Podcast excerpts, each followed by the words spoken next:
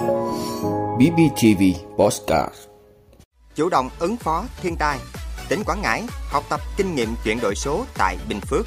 Bộ Y tế tốc độ giảm suy dinh dưỡng thể thấp còi ở trẻ dưới 5 tuổi đang chậm lại. Nhật Bản, xả nước thải phóng xạ ra biển, Khủng hoảng lương thực kéo dài trên toàn thế giới.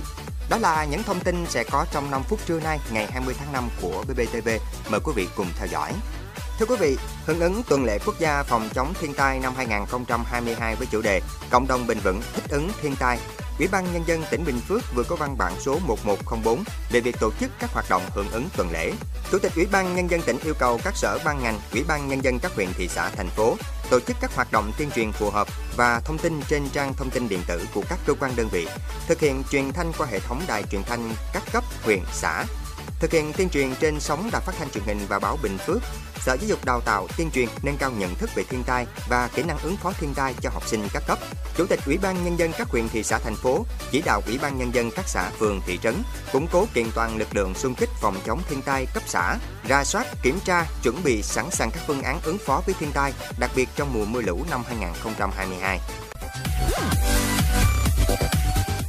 Thưa quý vị, sáng nay ngày 20 tháng 5, Ủy viên Ban Thường vụ tỉnh ủy, Phó Chủ tịch Ủy ban Nhân dân tỉnh Trần Tuyết Minh cùng lãnh đạo các sở ngành đã có buổi tiếp và làm việc với đoàn công tác của Ủy ban Nhân dân tỉnh Quảng Ngãi đến thăm và học tập kinh nghiệm về chuyển đổi số tại Bình Phước.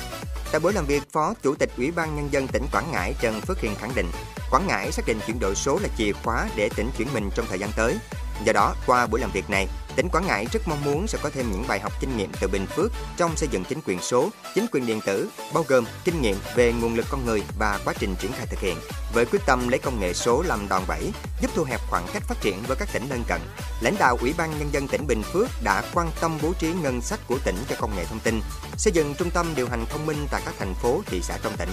trong đó, một số điểm nhấn trong chuyển đổi số của Bình Phước như thanh toán nghĩa vụ tài chính về đất đai trực tuyến, thực hiện kết nối cổng dịch vụ công quốc gia, quá trình xây dựng cơ sở dữ liệu về dân cư, đất đai được Quảng Ngãi rất ấn tượng và mong muốn được chia sẻ thêm kinh nghiệm cách làm về những vấn đề này. Trao đổi với đoàn làm việc của Ủy ban Nhân dân tỉnh Quảng Ngãi, Phó Chủ tịch Ủy ban Nhân dân tỉnh Bình Phước Trần Tuyết Minh hy vọng những kinh nghiệm của Bình Phước sẽ giúp Quảng Ngãi có cách làm phù hợp trong thời gian tới khi thực hiện quá trình chuyển đổi số, Bên cạnh đó, Bình Phước cũng rất mong nắm bắt thêm cách làm, kinh nghiệm của Quảng Ngãi nhằm hoàn thiện hơn việc xây dựng chính quyền điện tử và đô thị thông minh.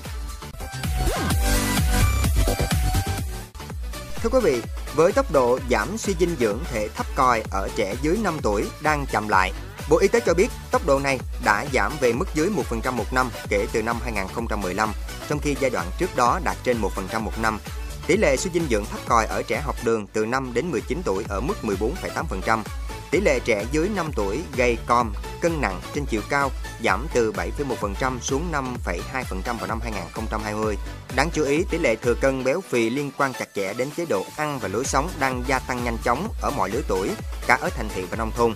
Thừa cân béo phì ở trẻ dưới 5 tuổi là 7,4%, 9,8% ở thành thị, 5,3% ở nông thôn là rất cao ở mức 19% với trẻ em lứa tuổi học đường. Năm 2010 các chỉ số này mới là 5,6% và 8,5%. Kèm theo đó là hệ lụy gia tăng các rối loạn chuyển hóa dinh dưỡng và mắc các bệnh không lây nhiễm ở người trưởng thành. Tỷ lệ người trưởng thành có tăng huyết áp là 18,9%, mắc đái tháo đường là 4,1%, có rối loạn mỡ máu là 30,2%. Thưa quý vị, Ủy ban Quy chế năng lượng nguyên tử của Nhật Bản vừa chấp thuận kế hoạch xả nước thải nhiễm phóng xạ đã qua xử lý của nhà máy điện nguyên tử Fukushima số 1 thuộc công ty điện lực Tokyo TEPCO. Giới chức Nhật Bản và TEPCO, đơn vị vận hành nhà máy dự định sẽ bắt đầu xả nước thải hạt nhân ra biển từ mùa xuân năm 2023. Để bắt đầu xây dựng những cơ sở xả thải, TEPCO sẽ cần phải có sự đồng ý của thành phố có tổ hợp điện hạt nhân Quá trình này dự kiến sẽ mất từ 20 đến 30 năm, cho đến khi các nhà máy ngừng hoạt động. Kế hoạch này đang vấp phải nhiều ý kiến quan ngại và phản đối từ người dân. Ủy ban quy chế năng lượng nguyên tử Nhật Bản đánh giá kế hoạch xả nước thải nhiễm phóng xạ đã qua xử lý của TEPCO đảm bảo tính an toàn, đồng nghĩa kế hoạch này đủ điều kiện thông qua trên thực tế. Theo quy định, kế hoạch xả thải sẽ được đưa ra trưng cầu ý kiến người dân trong thời gian tới trước khi được cơ quan này phê duyệt chính thức. Thưa quý vị, Đại sứ Nga tại Mỹ mới đây cho biết chính các hành động của phương Tây là nguyên nhân dẫn đến cuộc khủng hoảng lương thực toàn cầu sau khi Liên Quốc nói tình trạng thiếu hụt lương thực do xung đột Nga-Ukraine có thể kéo dài nhiều năm. Phát biểu tại cuộc họp của Liên Hiệp Quốc về an ninh lương thực toàn cầu, ông Guterres nói rằng các vấn đề thiếu hụt ngũ cốc, phân bón do chiến tranh cộng với tình trạng ấm lên toàn cầu, các vấn đề về cung ứng do đại dịch Covid-19 có thể đẩy hàng chục triệu người đến bờ bất ổn lương thực. Hậu quả là cuộc khủng hoảng thiếu dinh dưỡng, đói kém hàng loạt và nạn đói có thể kéo dài nhiều năm. Tổng thư ký Guterres nói, Liên Hiệp Quốc đang thảo luận với các bên như Nga, Ukraine, Thổ Nhĩ Kỳ, Mỹ và Liên minh châu Âu để tìm giải pháp. Quý vị đã luôn ủng hộ các chương trình của Đài Phát thanh truyền hình và báo Bình Phước. Nếu có nhu cầu đăng thông tin quảng cáo ra vặt, quý khách hàng vui lòng liên hệ phòng dịch vụ quảng cáo phát hành số điện thoại 02713 887065. BBTV, vì bạn, mỗi ngày.